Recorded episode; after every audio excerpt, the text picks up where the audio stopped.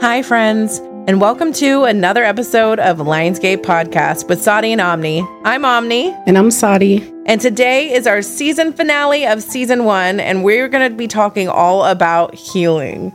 Now, usually we do questions of the week, but in honor of our season finale, Sahdi's going to be sharing a very personal story that involves trauma, healing, and a miracle. I'm actually really honored she's going to be sharing this with us. But next season, we'll be uh, continuing the questions and write in stories. So if you have any of those, go ahead and hit us up on our email. That's Omni at gmail.com. S A H D I A N D O M N I at gmail.com. We also have a Facebook page for our podcast called Lionsgate Podcast with Sahdi and Omni.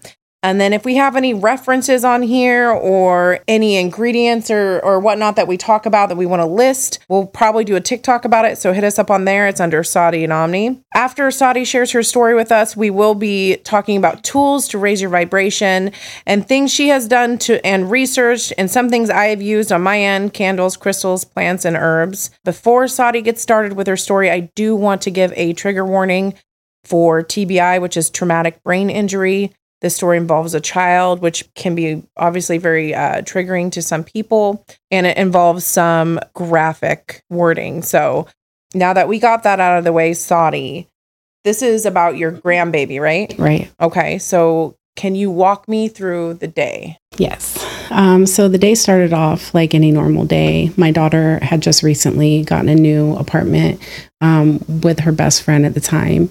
And um, even though we didn't live together anymore, she still called me three or four times a day. So I woke up from a phone call from her.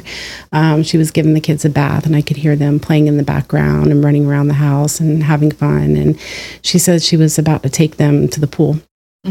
And um, she had this weird little bump on her arm. And so i told her take a picture of it and send it to me right? Yeah. and she told me she loved me and she hung up the phone. You guys are extremely close. right. Yeah. we really are. And so um, on my end of it um, i just kept looking at my phone like every few minutes like where is this picture? And about 10 15 minutes went by. And um, i got a call from a private number and I don't usually answer private numbers, but something inside of me just told me to, and I answered it on the first ring. And it was an officer um, asking me if I was Sophia's grandmother. And I told him yes. And he was like, um, I need you to get to her house right now, as fast as you can.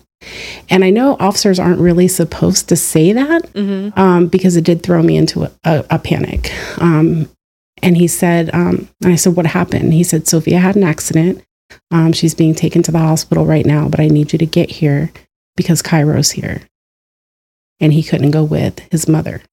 Okay, so Sophia is what age at this time? Sophia was three years old, Okay, and Cairo's just a year older. He was four, that's her brother. her brother, Just to be clear for for people listening. My grandchildren. Yeah, your baby. So my babies. And so I immediately was just like, is she okay? And he's like, ma'am, I just need you to get here. So of course I was hysterical. You know, um, I was just wearing a t-shirt and underwear, no shoes. It was uh, July 1st. It was hot outside. And I ran out of the house screaming that Sophia was hurt um, to my husband. And um, it was about a seven minute drive to their house. And I made it there in probably two minutes. I mean, I was taking corners at 75 miles an hour and, you know, just like crying. And I, I was hysterical.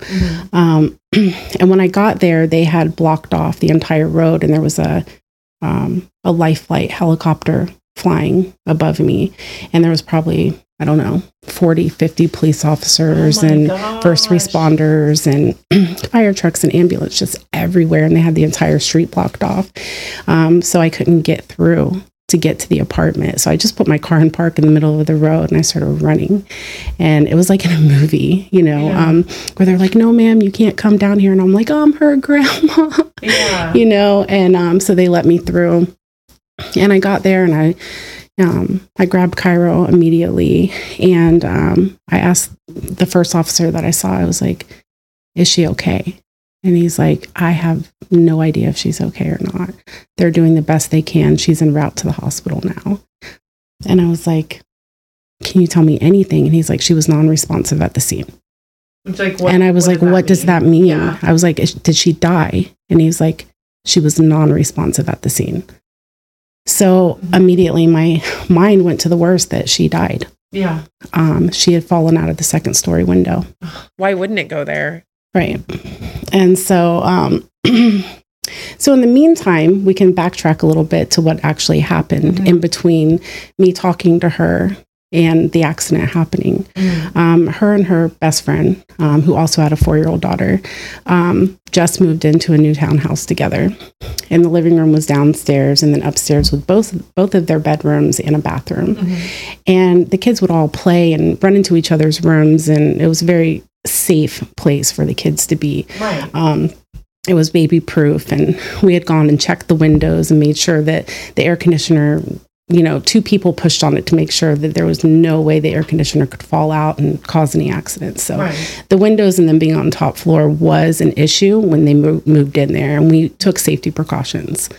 Um, what we didn't know was that her roommate, um, it was a hot day, and she decided to pull her bed in front of the window, which it wasn't usually in front of the window, and um, open the window, put the fan in it, and get a little sun before she went to work. So then I guess she realized that she was late for work, threw on her clothes, and ran out of the house, just shut her bedroom door. And my daughter didn't know this at the time. So she was getting the kids' bathing suits together. Um, when Sophia fell, she fell naked because she had just gotten out of the bath. Oh. So it happened within a blink of an eye. Was she jumping on the bed? They both the kids were jumping on the bed. Yeah. and she could hear them in there playing and which was a normal thing. It was an Right. everyday thing. They always did that. She did not know that the window was open or the bed had been moved in front of the door. Right. Um, and Cairo came running in. He's like, Mommy, Sophia fell. And her heart just dropped, and she instantly knew that it was from the window. Um, so she grabbed her phone and ran down the stairs and started giving her CPR um, while she was on the phone with 911. And um, she told me that it took forever for 911 to answer. To, um, and she was just like crying and screaming for anybody to help her, and nobody came outside. So it was just her and my grandson there um, dealing with this for quite a few minutes before. That's scary for him too. Right. Well, he had made a comment a few days later that mommy cried so hard that God heard her, Oh, or cried so loud that God heard her. Oh, how heartbreaking. Pretty traumatic. He he saw her fall. Um, Yeah. and so um, finally, my daughter just kept giving CPR until the paramedics got there and then they took over. Um, so at that point, um, I made it to the hospital and I walked in and I saw Sophia completely naked, laying on a cold slab with wires and needles and tubes all over her body. And she looked lifeless. Um, they told me that she was in a coma and um, she she wasn't expected to make it over the next 24 hours and me being a mom like the first thing i wanted to do was cover her up and pick her up and hold her and wrap a blanket around her and you know give her her you know comfort and i wasn't allowed to do that because when you have a serious brain injury you cannot um, you can't get hot you have to stay cold because a right. temperature could kill you a seizure could kill you um, anything pretty much your blood pressure even going up a little bit could kill you Yeah. um, so we were there for probably about five hours before the doctors um, pulled us all in a room. The whole family at that point was at the hospital. And they told us that her skull broke into four pieces from the middle of her forehead into the back of her um, back of her skull, and then it broke from temple to temple. So it was in four separate pieces. And then she also, um, they said that her spinal cord had gone through her brainstem, meaning that she would be completely paralyzed from the neck down, even if she survived. Mhm. Um, so of course, listening to all of that, and the the doctor was clear that it was a very slim chance that she would make it through the night. Um, the first 48 hours are the most critical, but even if she did make it through that, she'd never walk again. Um, she was on a breathing machine. She would maybe never breathe on her own again. Um, and she would probably never talk again because she had such intense brain damage and swelling and bleeding on her brain. Um, so they were just trying to keep her alive. I remember uh, standing up in front of my family and asking if she's never going to be able to walk or talk or breathe or laugh or dance or, you know, be Sophia. Like, why are we doing this to her? Why are we torturing her and making her suffer? You know? And the doctor said something that stuck with me to this day. He was like, because there's still hope. It's a very minimal amount, but there's still hope, and we're not going to give up on her yet. So don't give up on her. And I was like, okay. And I held on to that the entire time. Yeah. That's a doctor that's doing it for the right reasons. And it was really touch and go. Um, it wasn't taking it hour to hour, it was taking it second to second with her. Um, and there was quite a few times within this five day period that we thought we were going to lose her. Um, and I won't get into the details of that, but it was pretty traumatic. How did your daughter react in this time? Because I can only imagine. I know being a mother myself, and I and I just want to put it out there. Anything, this could happen to anybody, and if if you haven't had any accident that's like a close call as a parent, you are very lucky. I quick like interlude. My youngest biological daughter, when she was a newborn. She was two weeks old, and I just started picking shifts back up at work. And um, she ended up like pu- like her her dad called me and was like, um, she's puking and she's choking on her puke. It's really weird. And I took her into the hospital, and I'm like, look, this is my third kid. I'm not. I'm I'm I'm yeah. I'm not new. I'm not a hover parent, and the, they didn't even do a heel stick, which was protocol. And the doctor's like, just change her nipple on her bottle and walked out. And I took her 45 minutes to the next county over, and they did a heel stick on her, and her sodium was so far off the charts. They said if I had waited any longer, she would have died. They did a they did a lumbar puncture on a two week old, and I was so numb I couldn't cry. And I think that it got the nurses thinking that because I couldn't cry, that maybe I had postpartum and had done something to her. But I was just numb, and I just remember it was like a whole week she was in the ICU and she ended up having like seizures and stuff. And um, I finally broke down, and then they met my other two kids. And but the feeling that the nurses and I get it, I under I can understand they they didn't know what was going on at the time. I ended up figuring out that my son had dumped popcorn salt in her formula because he thought he was helping cook because I was trying to involve him because he's I had three kids three years in a row, and when you're a mom, especially a mom at multiples, like anything like that can happen. So just but the feelings that those those nurses put me through on top of the trauma of ha- feeling helpless and having your child go through possibly dying right in front of you, there is no other feeling of torture than that in my opinion. And so I can only imagine what your daughter went through and my heart goes out to her a thousand times over cuz I know she's a great mother. I know she lives for her babies.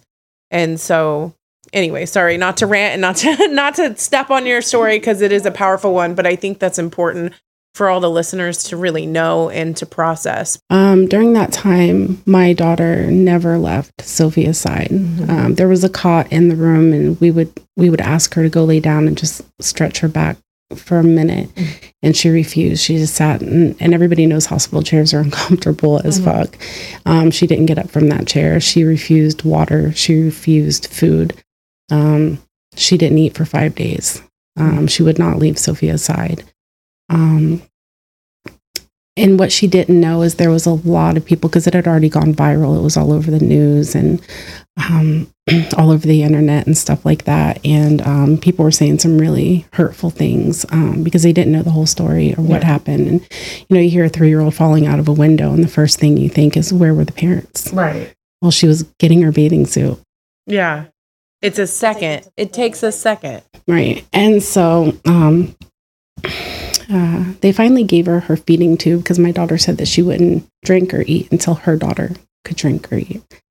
And um, the nurses were really concerned about her. They almost admitted her. And they finally had to tell her, like, if you don't eat or drink something, we're going to take you away from Sophia downstairs and we're going to admit you separately. Mm-hmm. Um, so they finally were able to give Sophia a feeding tube, and Deja took her first bite of food on that day. Oh, um, there was even um, a death threat to her. Um, I guess some. You've got to be kidding me. Somebody actually made it into the hospital and almost made it through the um, ICU doors dressed as a preacher. And he was not a preacher. Um, he had saw the story on the news, and he was a he was crazy. And, um, you know, people would say things like, you know, maybe she should be thrown out of a window and, you know, things like that. And he almost got through because we did have um, ministers and priests, and, you know, we were pretty much in the mindset of like any positive vibes, any prayers, any. Yeah. Anything that you can do to help her, like I welcome that.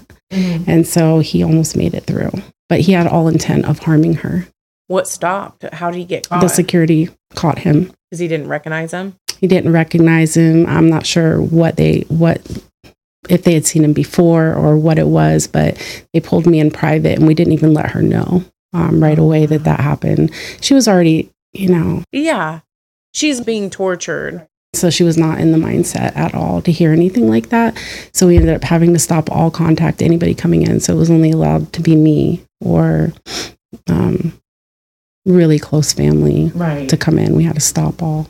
That's sad that we live in. A yeah, society. it was terrifying. You know, it was like my granddaughter was dying and you know just struggling for her life, and my daughter was.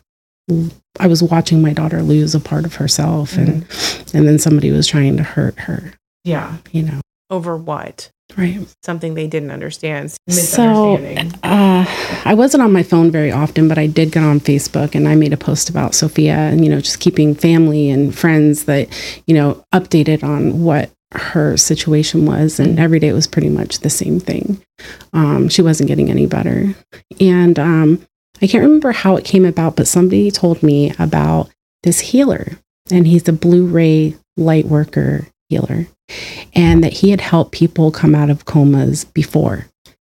And she gave me his name and asked me to send him a message on Facebook. And I was thinking to myself at first, I'm like, okay, like this mm-hmm. healer is gonna, you know, this is, she's in critical condition. Right. Like she's never gonna walk or talk or breathe on her own again. I don't know what this healer can do for her, but I'm gonna reach out anyway.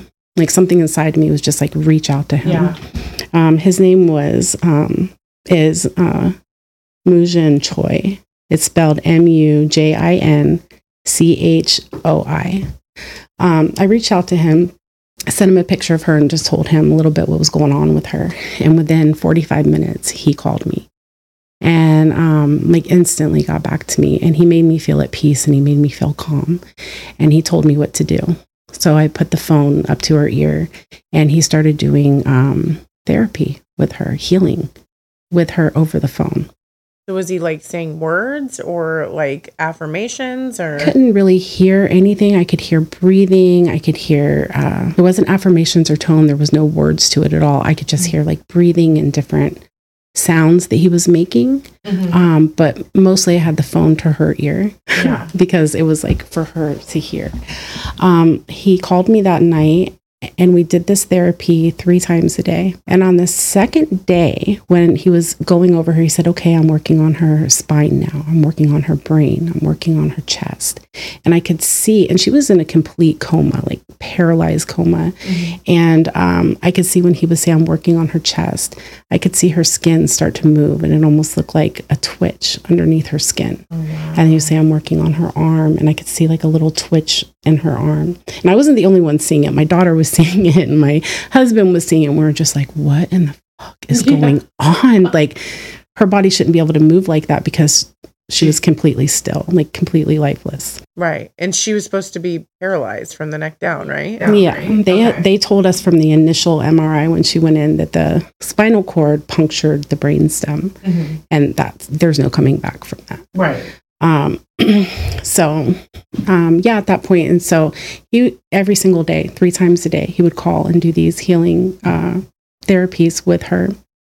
And on the third day, so this is probably eight days into Sophia being in the hospital, um, I finally convinced my daughter to go home with Cairo that she has another child and he needs his mom. Yeah. And I was the one that was taking care of him during that time. I would take him to the hospital first thing in the morning. We would spend the whole day there and I would take him home at night and we'd sleep and then do the same thing over and over. And um, I was like, I promise I won't lay down. I'll hold her hand. I won't move. Just take Cairo home and go cuddle with him tonight. He needs his mom. Yeah. And so reluctantly, she did. And that was probably one of the second worst nights in my life. The first night was her having the accident, and the second time was um, that night, like on the eighth night. Um, she went home, and around one o'clock in the morning, Sophia's vitals started spiking. Her blood pressure was going up and down, just like crazy. Her body was starting to like tremble and uh, like um, it almost looked like shock waves going like all over her body, twitches in her face. And the doctors could not figure out what was wrong with her. They gave they thought she might be in pain, so they were giving her the most pain medicine they could possibly give her. They were giving her medicine for her blood pressure. And one of the nurses told me, um, I think you need to call your daughter because this is probably the end for her. Um, and I was like, God damn it, I sent my daughter home. And the one night she leaves her side, she's going to die. Yeah. And I was, I wanted to make that phone call, but then I was like, I don't want to make the phone call. Like, I had every faith in the world that she was going to pull through it. Um, but it was really scary for me. And I remember just like crying and praying and just begging Sophia, please, baby, like stay with grandma. Don't leave us yet. And this went on for hours. Um, finally everything calmed down and they got uh, she went under control and they were like we don't know what happened. It was just sometime when they're in a coma head injuries like we don't know. And so i woke up in the morning. I didn't even go to sleep. I was like half asleep in the chair and i got a phone call from mujin and he was like good morning. How was last night? How was sophia and I started crying. I was like, it was the worst night ever. Like, I thought she was going to die. And he's like, okay, well, explain to me what happened. And I did. And he goes, no, it was a good thing. He's like, last night, me and other light workers from around the world came together and we were giving her healing energy around that same time. I have goosebumps. And he's like, and the doctors didn't know what was wrong. And I was like, no, he's like, of course they didn't know what was wrong. How could they know that she's being sent um, healing from light workers, um, including myself, like all over? We all came together to help Sophia. How many? I don't even know. Oh my. He said all over different parts of the world. That's so amazing. I don't know how many of his light worker friends that he called in to help with that. Right. Um, so that was a relief. And he's like, no, she's going to be doing better.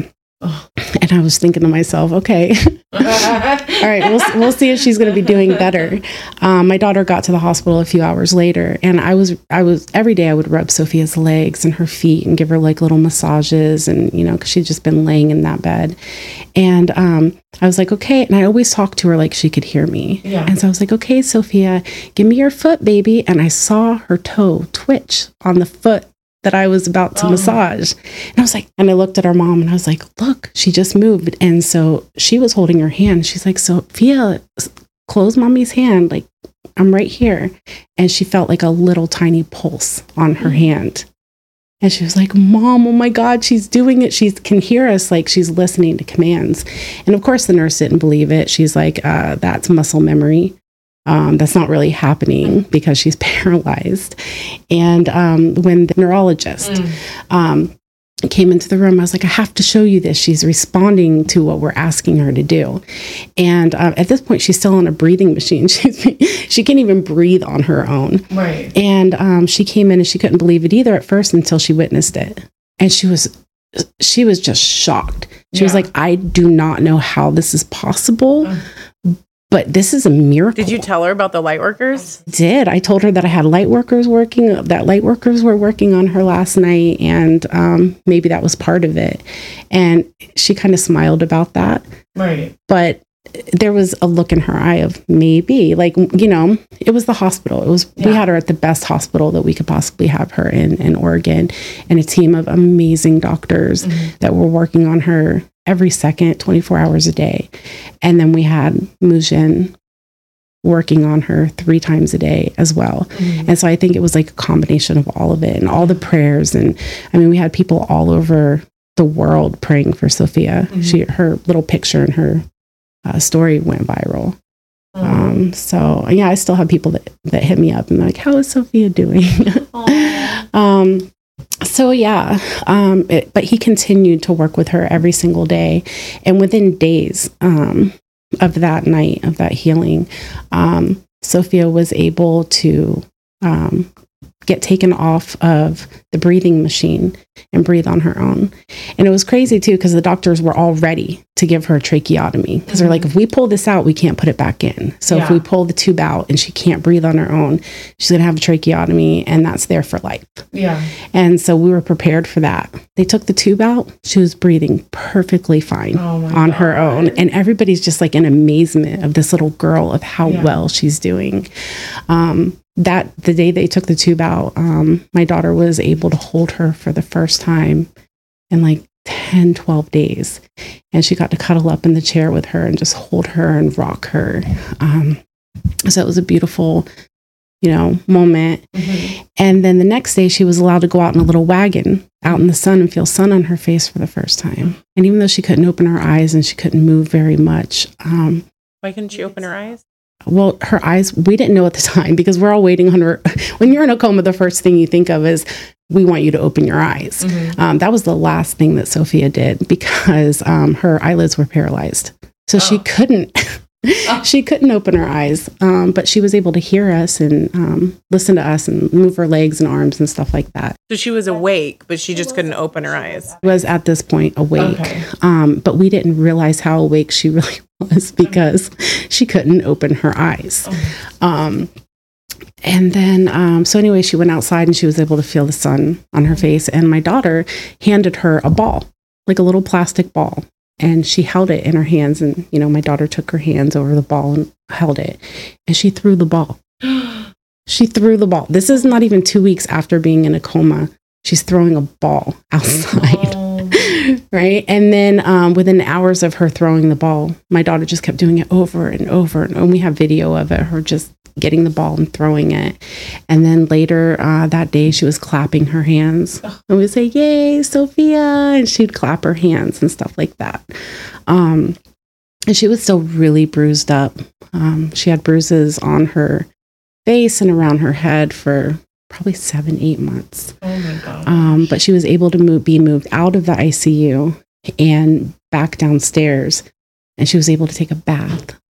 And uh, they did an MRI on her, and they were like, "We don't really, we can't really explain. Maybe it was the swelling around her spinal cord that appeared that her spinal uh, cord had punctured her brainstem, but it's intact." And so there's a possibility that they were wrong yeah. there's also a possibility that she was healed. Yeah. And either way, I'm just so thankful that it, that wasn't the case. Right. Um, they also said that she would probably never just be the same Sophia. And of course, she has. She's had to get a few eye surgeries and she's a little off balance sometimes and stuff like that. But she is eight years old right now and she is just amazing, the most beautiful person. She has lots of friends. She does well in school. Um, it was a lot, you know, a lot to go through because then there, she got to come home and she had to relearn how to use the bathroom and relearn how to walk and talk. She was actually walking before she could open her eyes. So she had her. uh, yeah, the first word that she said was "mama." oh. Uh, her and my daughter were laying in bed together on her like second day home from the hospital, and she just said "mama." Was her first word. Her words were very slow at Mhm. first. She couldn't talk really fast, but she picked it up right away. That's amazing. Mhm. And then she went to rehab, and she ended up staying in rehab for quite a while. Have Have you talked to uh, Mujin? Um, yeah, he continued to work with her the entire time that she was in treatment. Um, every day he would call and they would do um, a therapy session. Um, I just talked to him the other day and he's like, "How are her eyes doing? You know, let's let's work on her eyes because it's still a little bit of a problem. She has um, she can't look down, oh, so if her head is straight, she her eyes won't look down, okay. um, and it's part of being paralyzed. Um, so just her eyes are paralyzed. yeah. It's like her eyelids. So that's pretty much um, the only thing that's wrong with her. Oh She and she's so loving and Okay. just such a she's an empath for sure. Oh yeah. Yeah. She can feel the energy of people around her. I know from doing my own research with blue ray star seeds that they say when they use that that blue energy to heal that it'll be with you forever, right? Yeah, that's what he has um, said that they'll always be with Sophia. Yeah. Um, And so it cuts it makes sense she'd be in bed. crazy because I didn't even really know that he was a blue weight ray healer or anything like that. When he was doing this therapy, I knew he was a healer. I didn't know what type. And there was one night when I was um, meditating and I saw all, and I was, it was about Sophia because there's a lot of, you know, healing that goes through um, with a traumatic incident like this. Um, but I saw these blue beings of light just coming at me like in rows, like hundreds of them. And they were all protecting Sophia. Oh. Yeah. Yeah, she's so I, I want to say lucky. I mean, she is lucky, but I think blessed is a better term, you know, more fitting, I guess. First, I want to say thank you for sharing that story because I think it takes a lot of courage for one. Um because I think you know sharing something like this is pretty vulnerable, but it also helps other people get through their trauma and he- start their healing process because i know we, we're going to talk about like some things you did moving forward we were talking in one of the first episodes about how i saw spirits out of my the corner of my eyes they were always blue and you're like well maybe you're a blue ray um starseed or something like that and i was like what is that i'm going to look them up and I, I wanted to start out because i've heard of the terms uh star seeds before but i've never really looked too far into them. So I wanted to start with the definition. We went to I went to Urban Dictionary just because there's like a ton of definitions on there. I just kind of picked two. So starseed starseed is a person who is spiritually aware, having a strong connection to the divine creator. Starseeds are said to be old souls that are sent back to earth to transform the world into the heaven on earth predicted after the end of times. Such persons may display spiritual gifts of clairvoyance, clairaudience, clairsentience, being able to read minds, other emotions, and see future events. That one um, seemed interesting to me, but that didn't really resonate as much as this next one, um, and what I've kind of understood to be star seeds, anyways. Um, this one says a person who, while human in appearance, is actually a human ET hybrid who has a mission on Earth to help raise the vibration of the planet by raising human consciousness. There are star seeds within origins from many star systems such as Sirius, Orion, which is my son's name, uh, Vega, etc. Most star seeds have psychic and or healing gifts. So that's what I've always understood is that not necessarily that they're hy- no that they're they are hybrids, not that they're just like impersonating humans, but that they were born into the human. You know, we talk about abductions and and, and UFOs, or I don't know. I I'm I think that stuff is interesting since I was little. But what's the purpose of so you know all these appearances of women becoming pregnant and stuff if it's a star seed you were seeded here you're born and then it becomes generational a lot of times. That that resonated with me more. I know there's a lot of different ones. It's funny because my son's name is orion. So there's one that's called orion which is knowledge seekers which fits him to a t andromedan which i've heard of that one before. They're like childlike freedom not like childish not they're innocent. They're just like i don't know like puppy dogs you know like oh i just want to be free and they- they're like they lift the energy of the room. Right. i'm gonna butcher this.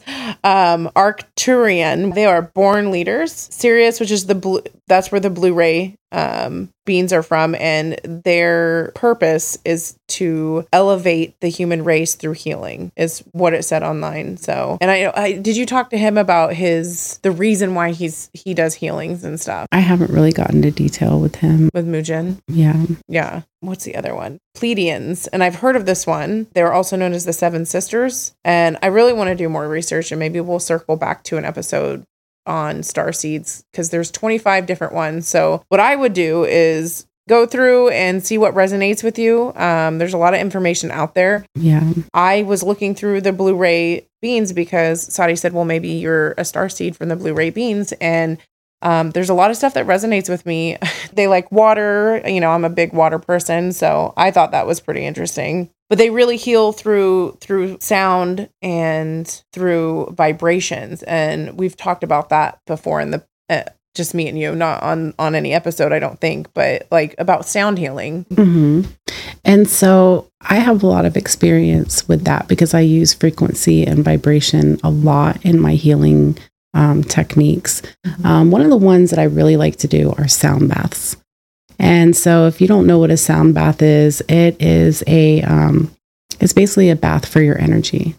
It's like placing harmonic vibration and frequency on your physical body and the energy field around the body to cleanse it uh, fear and anxiety and low vibrational energies. And it's kind of like you give your energy a bath. Right. I'm super sensitive to that's another thing of blue ray Starseed, not to get back off, but um is sounding, is sounds like sounds are and I'm really sensitive to sounds. And we were talking about going to uh, a sound bath and I was like, what is that? Okay, so in my experience, um, you go to a big um, like auditorium or a big room and you bring like a blanket and a pillow or a yoga mat or something like that. And um, there's people there that have all different kinds of instruments like crystal singing bowls, tuning forks, gongs, drums. Sometimes you'll go to one and they'll have like a didgeridoo as well. Um, I love that. of um, like chimes and harps and pan flutes and bells. And it just depends on which one you go to. But the main thing that they always have um, is the crystal singing bowls. Yes, and um, usually go through a little meditation with um, other people in the room. And it's being guided by a few people. Um, and then you lay down and you get comfortable and close your eyes. And they come by and they just bathe you in all these beautiful um, frequencies and tones. And it usually runs about an hour. And then you come gently come out of it. Um, my husband actually said that he had a out of body experience during one before he physically felt his energy leave his body and be cleansed and then come back, um, it, which is something that he doesn't usually um, tap into. Yeah. I'm I'm real sensitive to sound and for some reason the singing bowls always they always calm me. I always talk about uh, my ADHD. They always center my brain. Um, I know one time my partner was, you know, he has some back problems. I had him lay down and I put the singing bowl healing on um, YouTube and I just started focusing on healing him and rubbing him down. And like I've given him back massages before, but this was different. And he, when he was done, he was like, How did you know where I was hurting? And I was like, I was just focusing You on were tapped healing you." Yeah, I was so, And and I felt in the healing frequency. Yeah. And that's another thing is uh, healing frequencies can also like help you with chronic pain and pain Mm-hmm. as well as emotional pain. Mhm. Um, so it's good for both. Yeah. And I heard that like a cat's purr Oh, yeah. set at a frequency that can heal bones. See, I didn't know that. I just know like they're I always say like my black cat is my dream travel kitty and that like helps me travel through the dream world. And then my gray kitty, if you look at her TikTok, he's on one of them now. I was in the middle of doing a TikTok and I was like, here he is. Big reveal. Um, that he's a empath because he doesn't like people picking up too much, but I really think that he purrs and he gets on you when you know he you need him. Like I think it's too many emotions. That's how I Yeah, I have a cat it. like that too. It's just like a comfort kitty. Yeah. Um, but yeah, a cat's purr is um, anywhere between 25 and 150 hertz. And that's the same frequency that's been proven by science um, that it heals bones and joints and tendons and wounds, even. It's crazy. I just knew like they were emotionally healing. I didn't know they were actually physically healing. Yeah. Dude, and cats can smell terminal illness too. hmm But like the good thing about going to like sound baths is um, if you're new to the community and you don't have a lot of spiritual friends, it is a great place to meet like minded people because everybody's there for healing. Everybody's in the spiritual vibration. And so, uh, you know, a lot of people are just getting into spirituality um, and they don't, their old friends just aren't resonating with them anymore. So it's a really good place. And these people are super open and really nice. yeah. Um, you know, come a few minutes early and socialize and leave a little bit late. Um, if you're looking to meet friends in the community, that's a great place to start. I never even thought about that. Yeah, cuz or if you if you if you're not comfortable with talking to people, I don't I think you could just go there and do your thing and be in that energy. I am a social butterfly, so I of course would want to, Right. talk and, and to to everybody. and everybody is really respectful too. Yeah. Everybody's going to bombard you with that. And there's a lot of places you can um, go to that do private sound bath healings as well. So they'll come to your house or you go to them and they'll do a private healing for you. That might get a little pricey though. yeah, these are the big ones with people are like they want donations. Usually and- donations anywhere between like 10 and 40 bucks yeah, usually Which in my experience. not bad for what what they're offering. That's amazing. And I'm sure if you didn't have a lot of money and you're like, "Hey, I'll help clean up after I only Mhm. have 20 bucks or something." Like, Right. you know, these are very open-minded, positive people. Yeah. They're there for the healing and to help.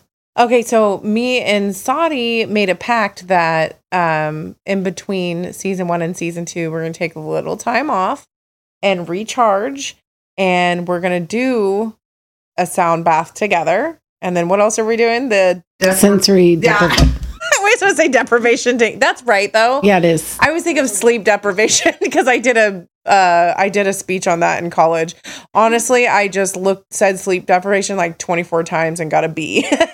Uh, sensory. yes. So you're in a, a bath of water that's set at your body temperature. So Mhm. you lose sight of what your body is. Like Yeah. you lose sight of your body um, or the feelings of your body. Yeah.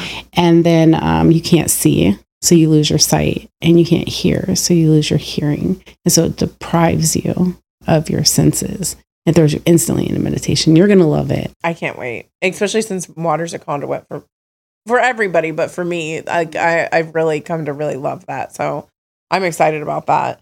Right. But if you, you know, if you can't afford to go do a sound bath, um, and singing bowls are super expensive. Mhm. Um, I don't even have one yet, Mhm. but it's on my wish list. Yep. Um, you can also just go online Mhm. and find people doing singing bowls. You'll put your headphones on, turn the volume up, and you'll get the same effect from that right from your home for free. Right. There's also, I know I'm going to say this word wrong, binaural, binaural beats. Um, it's spelled B I N A U R A L beats, B E A T S. And what that is, um, you have to use headphones when you listen to this, and it'll put one tone in your left ear and another tone in your right ear, and it'll cause a reaction within your brain um, for certain frequencies. So, for instance, um, 396 hertz is really good for anxiety and guilt and fear and negative thoughts and grief. And then there's other frequencies like 417, for instance, and it's to help work through trauma, clearing destructive thoughts of past events, and it helps with change within yourself.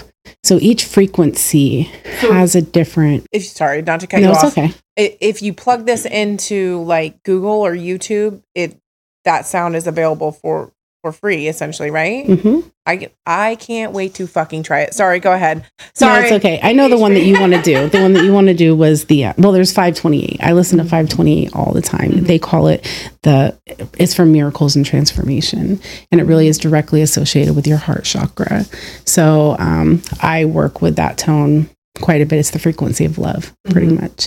Um, and then the one that you wanted um, to try was the one that you can meet your higher self with. Yes, because we talk about that and you talk about when you're meeting with your when you when you get in contact because you have you're in constant contact with your higher self how it's tuning into a frequency and then when you said there was a frequency to meet with your higher self I was like hell yeah It's, um, it's 963 hertz, by the way, Yep, in case yep. you wanted to check into Get it. it and then there's other frequencies that are for directly um, related to pain. So Mhm. there's the 174 hertz that's specifically for physical pain. So play around with the frequencies, tap Mm-hmm. Yeah. into like um, what it is that you need, and try it. Yeah, because there's also um we're talking about tools to lift your vibration, but there's also frequencies that um can make you scared or anxious. Um I know when I, know this sounds crazy and I we might have touched base on this before, but when I listen to country, if country comes on, it instantly uh makes me sad. It just hits the chords, hit my brain. And a lot of not all techno music, but a lot of techno music gives me anxiety. And I think it's the frequency. It could be the frequency. And before I knew about these, I used to I I preached this like I just knew it in my bones, and Mhm. people look at me like I'm crazy, which is well, fine. now there's confirmation. You, Yeah. I mean, you are crazy. I am crazy. I'm not fun. but you were right on point with that because yeah and you know different things that might me- make me happy Mhm. might because we're different people Yeah. and you're resonating at a different frequency than I am. Mm-hmm. And so something that, you know, could make you happy might not make me happy. Same with tones. Right. Like how I I don't know, like chocolate. I don't know. You gotta there's some people not you, but like some people I hope you like chocolate, right? I do. I Okay. like chocolate. Some people like chocolate, by and they're way. oh that's right, you do make chocolate. Sahdi makes the best chocolates. Thank you. Some people don't like chocolates, they're crazy, but Mhm. um not the fun kind like me. Um No uh, hate. Don't throw hate. Yeah, I know. it's No okay if you don't here. like chocolate. It's okay, I guess. More for me. Okay, so we're I want to talk about plants because of course I always like incorporate plants. I just ended up repotting all my plants in the house, so I'm on cloud 9. But there are plants that you can have in your room to help release stress. Uh, snake plants, it releases um, oxygen at night. They're really kind of special that way. I mean, they release oxygen all the time, but they are in hyperdrive at night, so they're nocturnal which is really cool because if you're sleeping and you're a snorer, like half the people, me included, um, a snake plant might be good by your bed because it gives you that extra dose of oxygen that you're already needing. Um, Pothos is a huge air purifier. You have more healthy air, uh, more oxygen in your environment, less toxins in your body. You're going to be mentally healthier. An orchid is a str- is scientifically proven to be a stress reliever and it increases healing, which is huge. I didn't know that about them.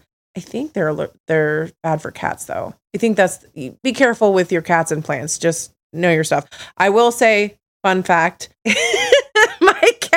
will bite the tips of my aloe vera plants to get to trip balls because in small doses it makes them trip. So little ravers. Anyways, um, Gardenia, Gardenia, I always say this wrong. It's a sleep inducer and it relieves anxiety. G A R D E N I A. I always say that wrong. So a, a peace lily, which is toxic to animals, and an English ivy, it removes mold from the air. Um, didn't know that. So if you have anything that's moldy, like fruit, I have a fruit bowl. Sometimes moldy. When you touch that fruit, it goes throughout your your air, and that messes with your sinuses. It can make you sick. The Boston fern actually removes toxins from the air, which I thought What is it? a Boston fern, a fern. Like, well, I mean, here in Oregon, we have ferns everywhere. This is a set of Boston fern. I haven't looked further into it, but I will. And what does it do? it? Rem- it removes toxins from the air. I mean, you get a breath of fresh air out in Oregon, like everything's green. It you feel. I just always feel like this place is magical, and I don't know if it's the plants, but it's beautiful too. So, and then aloe vera also releases uh, lots of oxygen, which is amazing because we need it. Oh, another way to raise your vibration is through the food that you eat. Oh yeah. Yeah. So if you think about it, everything in the universe has a frequency, Mhm. Including the food that you eat, right? And um, that's why they say, you know, try to eat healthy. It'll make you feel better. And I know for me, um, when I've gone on a strict like juice diet for a few days and I'm eating fresh vegetables and fresh fruit and nuts and seeds and things like that, I feel amazing.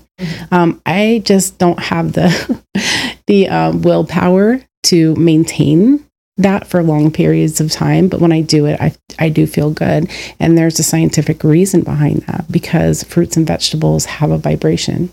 Um, but if you put a fruit and, or a vegetable into a can, it instantly kills the vibration on that. I found that out. Gross. well, they get gross, but you're still getting the nutritional value and you're still getting the calories.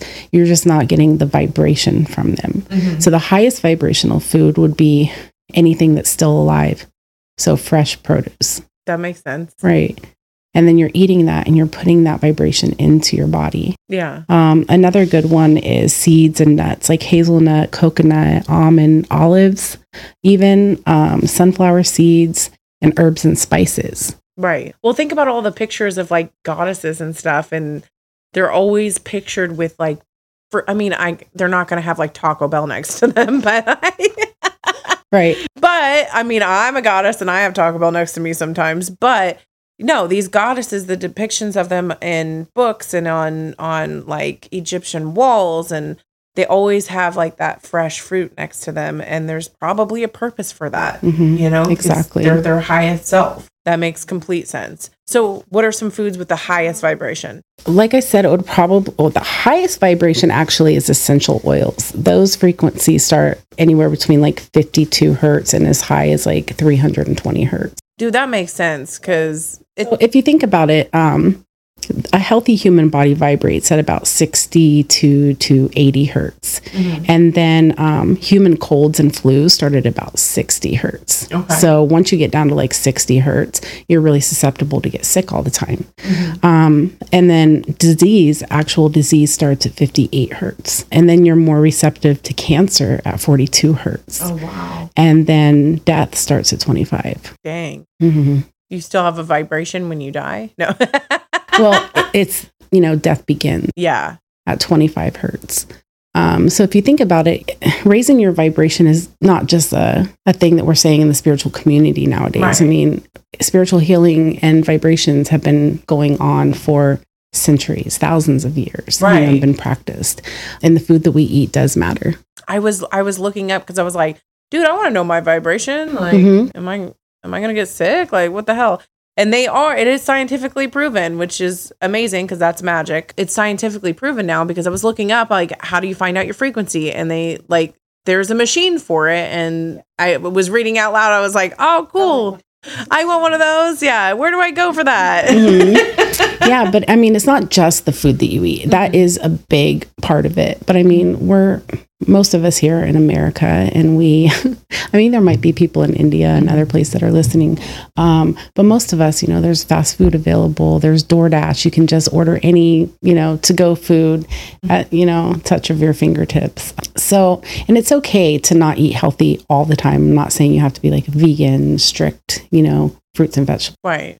all the time, but you should make that at least 80 to 90% of your diet. Mhm. And then if you want to have like a splurge day, that's fine. Yeah. But it's not only about the food that you eat, it's your actual vibration, like what you're putting out into the universe. So doing things like the sound bath and, um, and raising your vibration in other ways, just being more loving and caring and compassionate raises your vibration as Well, like, well. yeah, if you're feeling low and you're like, man, I'm feeling really low and I have been drinking a lot. I mean, everybody likes to go have a drink every once in a while, but if you're drinking a lot and you're feeling really depressed, hmm first of all, alcohol as a bartender, this is me saying alcohol is a depressant, so that doesn't help, but also lowers your vibration. So think about doing that not juice cleanse, but like cleaning your body out, go a long period of time without the alcohol. And there's so many forms of detox. Like Yeah.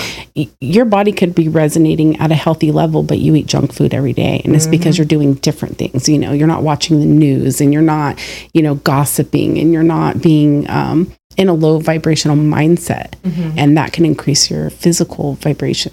Or surrounding yourself by energy vampires which you know are people that just steal your energy and and being around them and ha- letting them drain you. You got to protect your energy and then you can be in a healing place especially if you're already in a low vibration from you know maybe mental health or maybe a trauma. Hmm um, it's important to protect yourself from energy vampires and do the detox and stay away These from are, news. yeah, these are just like so many different ways Yeah. that you can heal and that you can raise your vibration. It's not just one set way. yeah um, you know and it's really hard when you're people that suffer from depression and anxiety and things like that what they'll do and i know i've done this mm-hmm. before because i have struggled with depression as well where once my vibration gets so low i'm craving fast food Yep. i'm craving the friends that suck my energy because they're going to relate with me they're down there in the ditches too and so I'll call them to come over and comfort me, you know, or just Right. talk to me. And so it's because my vibration is so low. yep And then I'm craving unhealthy people. I'm craving unhealthy experiences. I want to go to the bar and have a drink, or drink alcohol, or eat fast food, right binge watch Netflix. And those are Oh, all yeah. of the things that. that is going to continue to keep you in that that low vibrational energy. Mm-hmm. And that's where depression and anxiety and these these emotions Yeah. come forth. I I know when I'm feeling low, I'll I'll scroll face Facebook Oh yeah, that's or another one. Forever, and I, I I literally have the word in my head. It's a compulsion because I'm a sucker for my phone. I'm on my phone a lot, and I get I get that. I acknowledge that, and there's a lot of times where I'm like, if I just put my phone down and let it charge, it feels like I'm missing an arm. But you need to unplug, Right. like you you just do sometimes. just want to make it clear that it's okay like um to have those moments where you can't get out of bed and you just you you Yeah. feel down but we want to give you some tools that you can keep in the back of your mind So you don't stay there. So you don't stay there. Yeah. Exactly. I always say that. It's okay to be sad. hmm It's not okay to stay there. Two, three days tops. Like Yeah. we're pushing three days. Like that's Yeah, it. come Like you need to get a up, go get some plants. Yeah. Put your headphones on. Listen to some. Yeah. Listen to some frequencies. Meditate. Um, just going outside. You know, try to catch the sunset. Oh, yeah. You know, try to catch the sunrise. If you can't catch that, like Mhm. Check out the moon. Look at the stars. Yeah, you I know, like get yourself out of the house and into nature because Mhm. that is nature is a gift. You Mhm. know, and it's it will automatically make you feel better. I know when I was repotting my plants, I I was thinking about grounding because for me, I I struggle with seasonal depression, and a lot of that, yes, is the sun. We live in the Pacific Northwest, but I think a bigger part of that is not being able to ground with Mother Earth and the circadian heartbeat. You think of like giving birth and that skin to skin contact and how that saves the baby's life. Well, think about it. You're not connecting with Mother Earth. You're not connecting with that heartbeat because you're bundled up and you're cold and you don't want to go outside and put your feet in the grass or walk the beach when it's cold. And I get that, but it's important if you're feeling down maybe just go walk through the woods and go outside and touch a damn tree. They call them tree huggers for a reason. You touch that tree, you're connecting. And you're if you're crippled with the overwhelming sensation of anxiety and depression, just open your window. yeah, Moon gaze, look at the stars. yes, You know, open your window, get some fresh air. yeah, Because, you know, sometimes depression and mental illness and uh, mental health um, makes you feel like you can't Do leave your anything. room. yeah. I think that's why I'm so big about indoor plants because I'm just like, I have to have some of Mother Earth in here through the months that I can't necessarily go outside because I'm a baby about the cold. Let's be real. I can't make it to the beach. It's cold. And then we were also talking about like um, things that can raise your vibrations, but there's a lot of things that can also lower your vibrations too. Like like we are talking about binge watching Netflix. It's okay to watch Netflix. It's okay to have a, a cheat day where you're just like, I'm going to eat snacks and watch TV. Yeah. You know, that's fine. But continued and prolonged Mm-hmm. doing that, it's harmful for you and it's lowering lowering your vibration and can lead to depression. I mean, I binge watch shows. A lot of times I'll binge watch shows so I can focus while I'm doing stuff. But then I'll catch myself like sitting on the couch, just watching. Ne- when Netflix goes, Are you still there? I'm like, Don't judge me. You know, and a lot of times too we'll have friends that we've known for years Yeah. and they're just not healthy for us. Yep. You know, they don't they might not mean to be, but um, you know, instead of, you know, calling to see how you are, they'll call you and be like, This is what's going on with me and you know what I mean? And they'll just like steal your energy Mhm. without asking permission, Mhm. you know, and you need to really like if you struggle with low vibration anyway, Yeah. um, you have to cut those people out. Yeah. Um, and if you have to be around those kind of people, you need to learn how to protect yourself spiritually. I will say, as a bartender, um, I struggle with this a lot where I don't get a choice on whether or not people are going to sit at my bar and just I wanna say- Unload. unload on me. And and a lot of times it's fine because it's part That's of the so job. cliche. It is part of Yeah. the job. It is part of the job because I do I do love healing. I do love giving advice. That is me as a person. But there are days where I am tapped out and I have to clock in. It doesn't matter. Right. So, you know, a lot of us are like that. You know, we're in the service industry or we just have to deal with people and we'll be drained ourselves and not have much left to give. And they, steal our life force at that point. Um, so it's always good to protect yourself in situations like that. If you have to go to work or you have to be around a social circle of people who are low vibrational and take your energy, um, I know I always wear you carry obsidian. all the time. Mhm. Like I just switched this out today and I'm wearing amethyst, but usually I always wear obsidian. And I think I got that straight from my spirit guides. hmm They told me to get obsidian. I have, I have a couple. Yeah, wearing necklaces. crystals is Yeah. like putting on armor. Yes. You can have it in rings and bracelets, and um, necklaces are great because they protect your heart chakra. Mm-hmm. And so that's where people are speaking to, and their vibration is coming right at your face and right at your chest while they're talking to you, Yeah. because that's usually where you feel it. And then there's also uh, jet. Mhm. It's a really good crystal to use for protection. Um, it kind of keeps your light heart Yeah. um, through the darkness, like through the heaviness. It keeps your heart light. we were just talking about that last last episode because I was like, I've never even heard of jet. I, Right. I love. I love jet. And then there's uh, black tourmaline too. Mm. And that soaks up negative energy. It helps with anxiety and stress. Some people can wear it all the time. High high impact energy people can. like But I'm, yeah, like you, you would probably be good with that.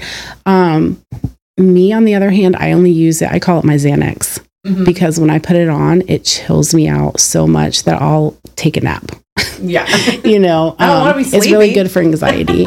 um, it starts to work almost instantly for me. But you also have to remember to program your That's crystals what- as yeah. well. So, like, say you have obsidian. Mhm. Obsidian is a protective stone, but it also has like 10 other things that it can be good for and used for. So, if you're going to use obsidian or jet or black tourmaline or any crystal that you're using for protection specifically, um, it's a good idea to program it. And what that means is um, you hold it in your hands and you tell it, meditate with it, Mhm. um, speak to it of what you want it to do for you. And then every time you put that on, it will do that for you. Yeah, I don't ever do that. And I will be practicing that now Mhm. because I mean, I have intent when I put on my obsidian, but I do not meditate on it. And I really should. You should. I like amethyst is my favorite stone, but there's a bunch of different things that it does. Right. Like amethyst has so many Yeah. different things that it can do. But if you can have 10 pieces of amethyst and program each one of them for something different, but every time you grab that one, it's specifically programmed to send that energy to you. Right. Like one's one's to open like help me dream clearer. Mhm. the other one is to uh, make my intuition higher. Mhm. Yeah. Like one hundred percent. So, yeah, wear your crystals as um, shields Yeah. and program them. agate is a good one for healing. Let's see. There's a couple more. I'll just name off a few.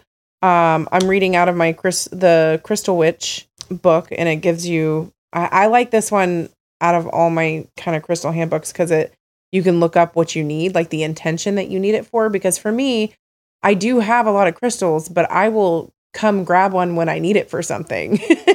like I'm like, oh, you know what? I'm I need a, a clear quartz for, or I, I need something for healing, and then I look up, okay, which ones are really good for healing again? And then I'm like, oh yeah, I got that. Okay, and then I go grab it off my altar. That's how I do it because I'm not a huge, you know, I'm not a Chris, huge crystal witch, but I hate categorizing it that way. I think crystals are for everybody Mhm. um, that they're a great tool to have. And I, I like doing this because I'm learning even more about them, like how to accept them and whatnot. And they're, I know crystals are huge in healing. So like Jasper's one, calcite, quartz, Rose quartz crystal is like one of the biggest um, ones for healing.